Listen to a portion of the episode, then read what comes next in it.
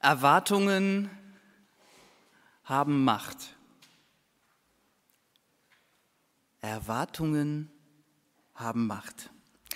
Sie bewegen uns. Erwartungen geben uns Energie.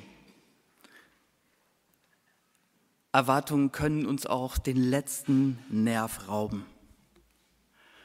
Erwartungen haben Macht. Das merken wir besonders, wenn Erwartungen enttäuscht werden. Dabei muss die Erwartung vielleicht noch nicht mal sonderlich wichtig gewesen sein oder sonderlich groß. Bei mir persönlich reicht es, dass ich mal so einen richtig langen Tag habe, an dem ich nicht so richtig zum Essen gekommen bin und mich dann abends auf eine leckere, perfekte, an meine Haustür gelieferte Lieblingspizza Quattro Formaggi von meinem Italiener freuen darf. Nicht gesund, aber gut. Und dann muss man lange warten, weil es ist Freitag und es ist viel los. Und man hat Hunger. Und man freut sich. Man wird aber auch langsam ungeduldig, weil man wartet schon eine Stunde. 1,5 Stunden vergehen. Und dann die Klingel. Da kommt sie endlich. Endlich. Hoffnung. Es gibt ordentlich Trinkgeld für den Fahrer, klar. Man trägt die Pizza rein, in die Küche, macht den Karton auf und dann schaut man erstmal blöd. Das ist keine Quattro Formaggi. Das ist ein Lieferfehler. Das ist eine Tonno. Ich hasse Thunfisch. Und in diesem Moment merkst du, wie viel Macht Erwartungen über dich haben. Und deine Familie weiß es auch. Das sind Abende, die bleiben einem lange in Erinnerung. Ja, und die Gemütslage, naja, könnt ihr euch vorstellen. Kennst du enttäuschte Erwartungen? Enttäuschte Erwartungen. Wann warst du das letzte Mal von einer Erwartung? Wann wurdest du von einer Erwartung enttäuscht? Erwartungen haben Macht. Heute ist der erste Advent. Wir bereiten uns langsam darauf vor, dass Gott irgendwie wieder neu in diesem Jahr in unser Leben kommt. Dass unser Weihnachten stattfindet. Öffnet die Tore, macht hoch die Tür. Der König kommt, sein Zepter heißt Barmherzigkeit. Und genauso wie die Menschen damals in Jerusalem, die Jesus erwartet haben mit den Zweigen, sind auch wir mit bestimmten Erwartungen erfüllt. Die Menschen jubelten Jesus zu, als er einzog in Jerusalem auf einem Esel, genauso wie es der Prophet Sacharja über den neuen König des Friedens vorhergesagt hatte. Das muss es sein. Der neue König, der Israel endlich befreit aus der Hand der Römer, der korrupten Eliten, aus dem harten Griff der Armut. Das muss er sein und das muss sie sein. Die Zeit, in der sich endlich alles ändert. Und es ist, als würde jedes Palmblatt, jedes Blatt der Zweige, jedes Kleidungsstück, was die Menschen vor Jesus hinlegen, auf den Weg für eine Erwartung stehen, die sie an ihn haben. Erwartungen säumen den Weg Jesu. Die Menschen haben ein bestimmtes Bild von ihm und glauben zu wissen, wie er ist und was er tun wird. Wir legen im Advent normalerweise keine Zweige und Palmenblätter auf die Wege, auch mangels Palmen, aber wir machen anderes. Wir zünden Lichter an. Unsere Straßen in Wermelskirchen sind hell erleuchtet von wunderschöner Weihnachtsbeleuchtung. Und in der Stadt steht der große Weihnachtsbaum. Und irgendwie könnte man damit auch verbinden, wenn man es mal christlich deutet. Jedes Licht steht für eine Erwartung, die wir an Jesus haben. die wir an Gott haben, wenn er in unser Leben kommt. Jesus kommt bald und er bringt das Licht und die Wärme. Welche Erwartungen hast du eigentlich? Was ist dir gerade, als das Bild zu sehen war, eingefallen? Welche Erwartungen hast du an Jesus? Was müsste passieren, dass dieser neue König des Friedens dich so richtig vom Hocker haut? Vielleicht gehörst du zu den Leuten, die immer wieder hoffnungsvolle Erwartungen an Gott haben und die auch schon viel Gutes mit Gott erfahren haben und die vielleicht auch schon öfter mal enttäuscht wurden. Vielleicht gehörst du aber auch zu denen, die mittlerweile sagen, was kann man denn überhaupt noch von Gott erwarten? Ich erwarte ehrlich gesagt nicht mehr viel, eigentlich gar nichts mehr. Vielleicht, weil du schon schwere Enttäuschungen erlebt hast. Oder weil sich dein Glaube nicht so anfühlt, als würde er so unheimlich viel Wirkung haben. Und als würde er nicht so unheimlich viel Veränderung in dein Leben bringen. Ich glaube, dass auch wir unsere Ideen und unsere Bilder von Jesus bzw. von Gott haben. Durch unsere Prägung der Gesellschaft und unserer Gemeinden, unserer Familien haben wir bestimmte Bilder und Ideen, was passiert, wenn Gott in diese Welt und in unser Leben reinkommt. Wir haben auch unsere Erwartungen. Und diese Erwartungen werden leider oft enttäuscht. Ich möchte gerne heute mit euch über solche Erwartungen sprechen. Denn Erwartungen haben Macht. Und die Enttäuschung über solche nicht erfüllten Erwartungen, das soll nicht die größte Kraft in unserem Leben sein. Schon damals in Jerusalem hat Jesus Erwartungen enttäuscht. Jesus hat die Dinge total anders gemacht, wie die Menschen das erwartet haben. Und Gott macht das bis heute so. Ich habe euch deswegen heute 3 große Erwartungen mitgebracht, die Menschen an Gott haben, die auch ich manchmal an Gott habe und die Gott immer wieder nicht erfüllt. Gott macht die Dinge anders. Gott macht trotzdem etwas. Klar, er macht etwas. Er wirkt jeden Tag. Er kommt in diese Welt. Aber eben anders, als wir denken. Und ich möchte dir mit dieser Predigt heute neue Ideen geben, was du von Gott erwarten kannst in diesem Advent. 3 große Erwartungen. Die erste große Erwartung ist, Jesus beseitigt das Böse. Eine große Erwartung. Jesus beseitigt das Böse. Als Jesus vor 2000 Jahren auf diesem Esel in Jerusalem einritt, dachten die Menschen, da ist er.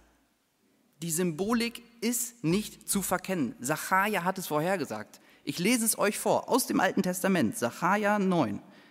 Brich in Jubel aus, Tochter Jerusalem, siehe, dein König kommt zu dir, ein Gerechter und ein Retter ist er. Er ist arm und reitet auf einem Esel. Dann werde ich, Gott, die Streitwagen aus dir beseitigen und die Schlachtrosse aus Jerusalem. Wenn die Waffen des Krieges zerbrochen sind, wird euer König Frieden stiften unter den Völkern. Seine Herrschaft reicht von einem Meer bis zum anderen. Die Menschen damals kannten diesen Text.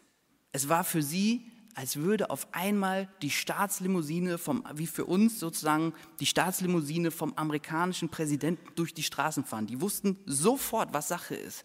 Da kommt jemand auf einem Esel eingeritten, wir hoffen, es ist der neue König. Nur, dass dieser Herrscher eben nicht in einer Limousine kommt, sondern eher auf einem Fahrrad. Der hat nichts Kriegerisches und der hat nichts Herrschendes. Und das alles, das hatten sie im Sinn. Sie haben Jesus gesehen und dachten, endlich. Endlich ist Schluss mit der Gewalt. Endlich ist Schluss mit Krieg und mit Unterdrückung und mit dem ganzen Mist, der damit zusammenhängt. Und wie gerne stimmen wir in diese Hoffnung mit ein. und sagen, wenn Gott wirklich schon herrschen würde, dann gäbe es das alles nicht mehr. Wir ersehnen uns das, dass diese Last des Krieges von den Schultern dieser Welt genommen wird und auch von unseren. Wir sind ja so weit weg und trotzdem erleben wir diesen Konflikt in der Ukraine gerade hautnah. Dabei ist es nur einer von 6 bewaffneten Konflikten, die jetzt gerade stattfinden, in diesem Moment. Die Welt steht unheimlich unter Spannung. Jederzeit kann die neue Schreckensnachricht kommen.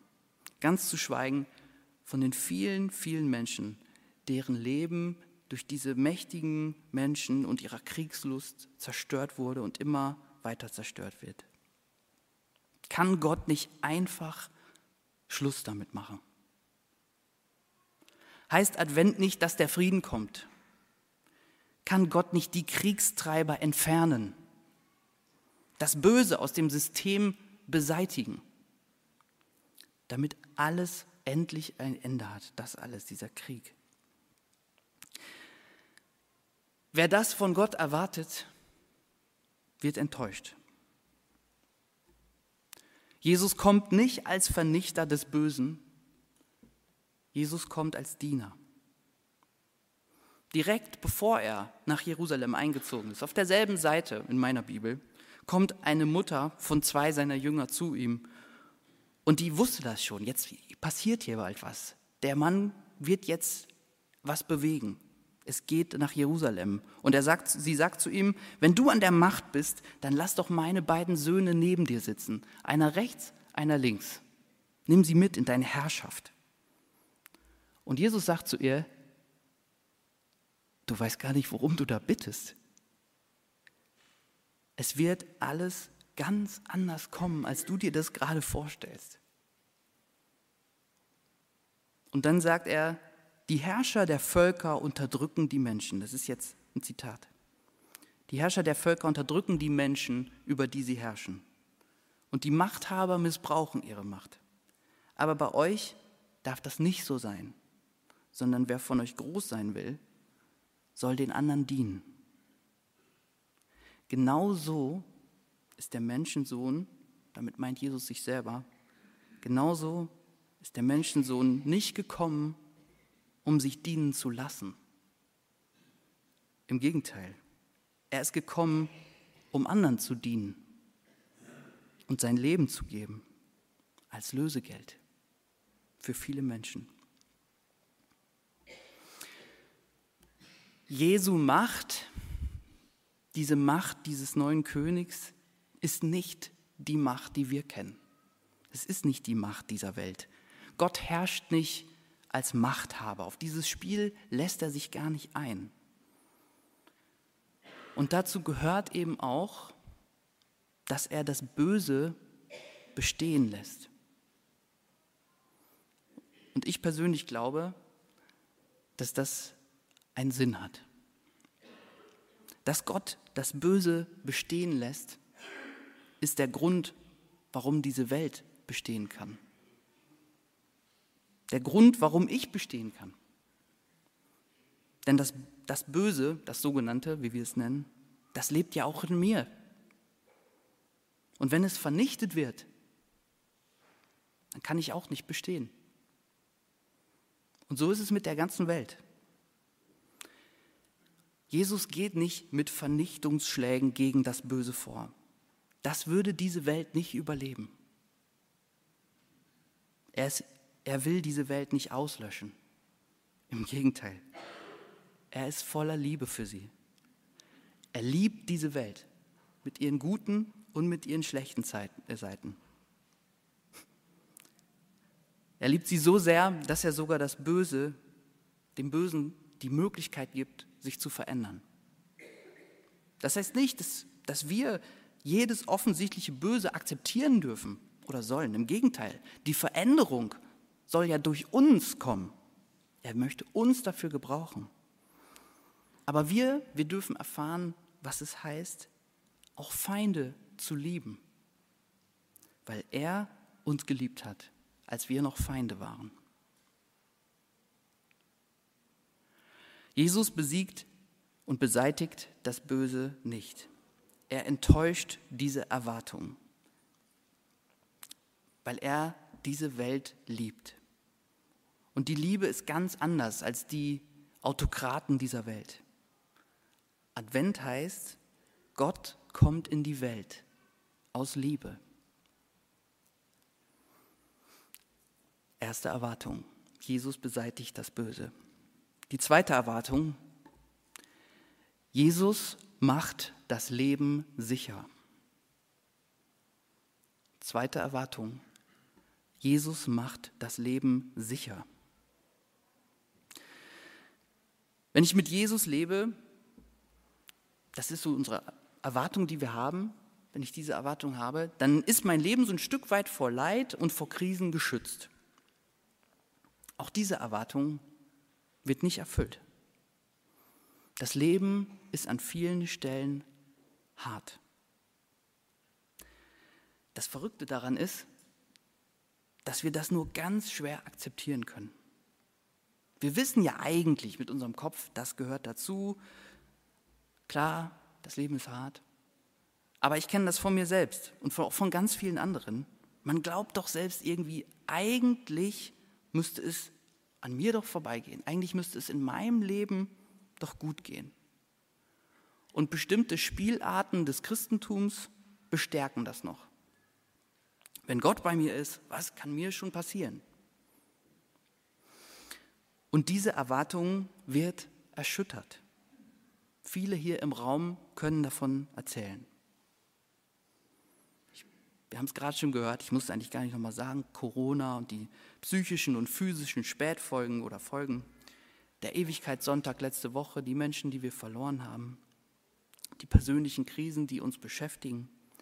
Gerade in dieser dunklen Jahreszeit merken wir, es kann echt dunkel werden in meinem Leben.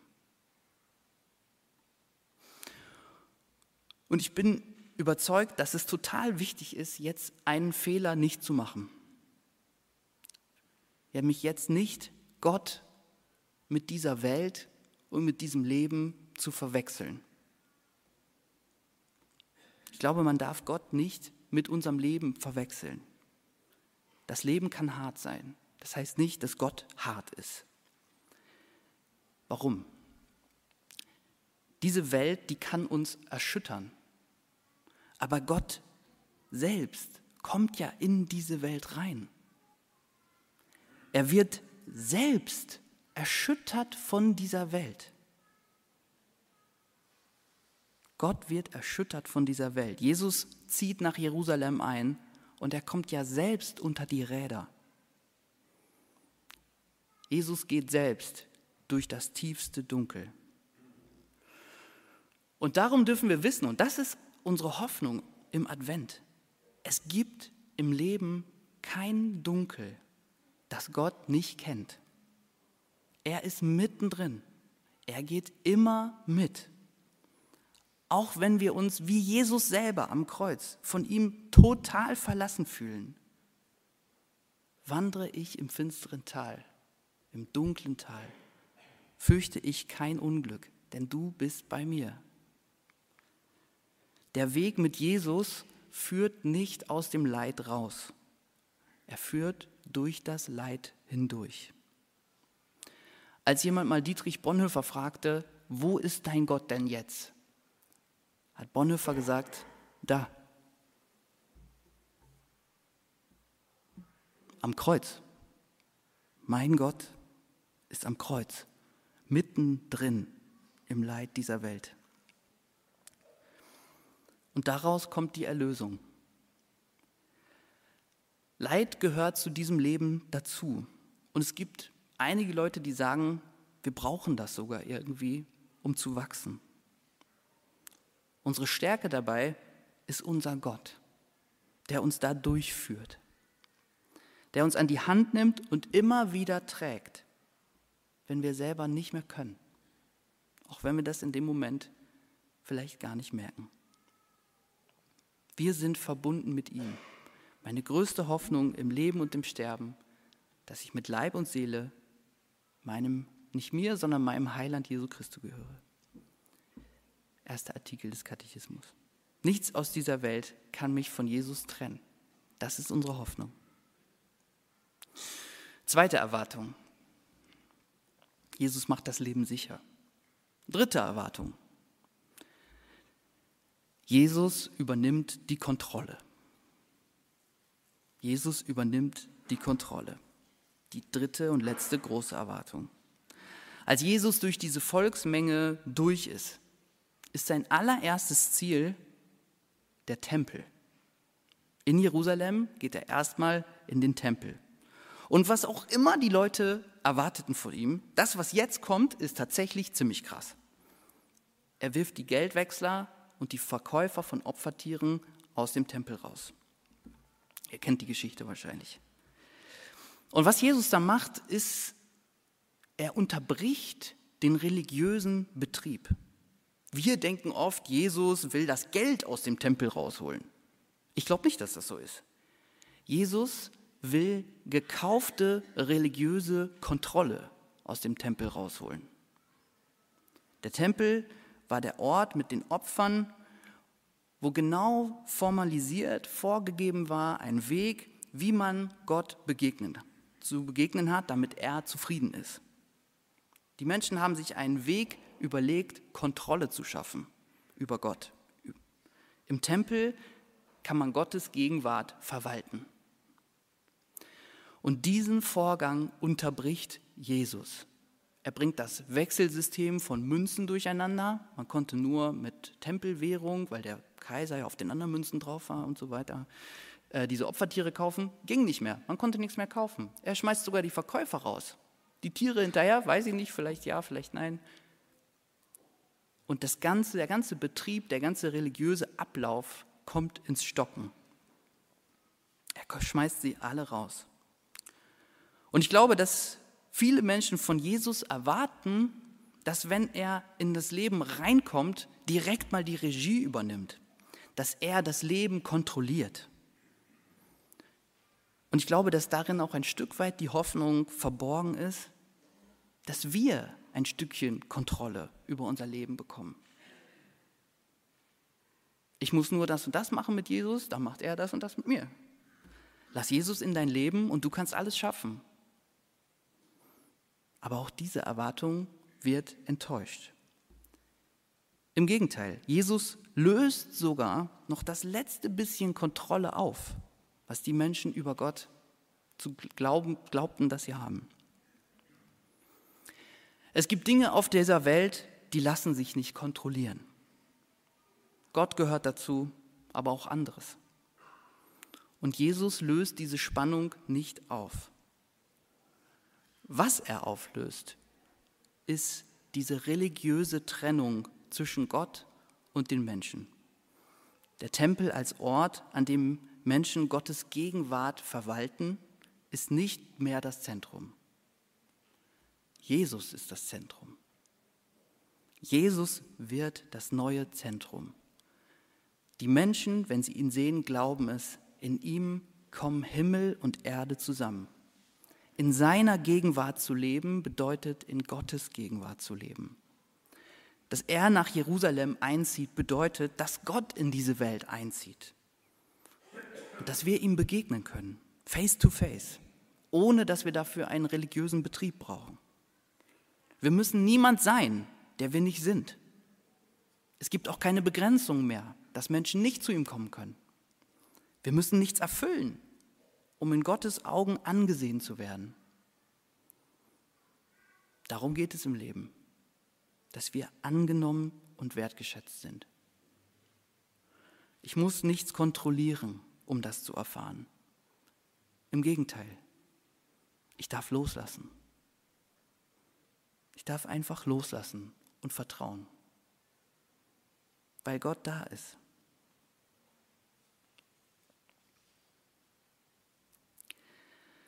Das waren 3 große Erwartungen, die Jesus nicht erfüllt. Jesus beseitigt nicht das Böse, er macht das Leben nicht sicher und Jesus übernimmt auch nicht die Kontrolle. Nein, einige unserer Erwartungen erfüllen sich nicht in Jesus. Aber in Jesus erfüllen sich andere Dinge. viele Dinge. Dinge, die die Propheten schon im Alten Testament gesehen haben. Er ist der Sohn Davids. Er kommt auf einem Esel geritten.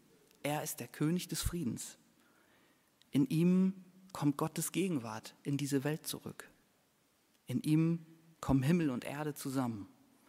Seine Liebe, sein Frieden, seine Demut und seine unerschütterliche Hoffnung für diese Welt und für seine Menschen. Das sind die Grundkräfte des Universums. Gott geht dann ganz eigene Wege mit Jesus und er geht auch einige, vielleicht komische Wege mit uns.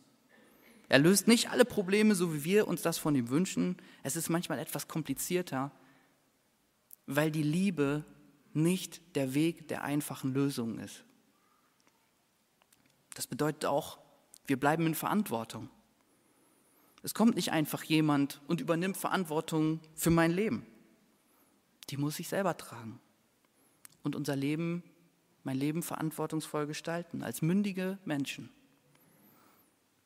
Aber wenn wir jetzt in diese Adventszeit gehen, dann dürfen wir wissen, Gott kommt in die Welt aus Liebe, die Grundkraft dieser Wirklichkeit. Seine Liebe ist die Hoffnung für die ganze Welt. Und ich bin Teil davon. Angenommen als mündiges Kind Gottes. Und egal was kommt, komme was wolle, er ist bei mir. Jesus ist der Mittelpunkt der Welt und das Zentrum meines Lebens. Amen.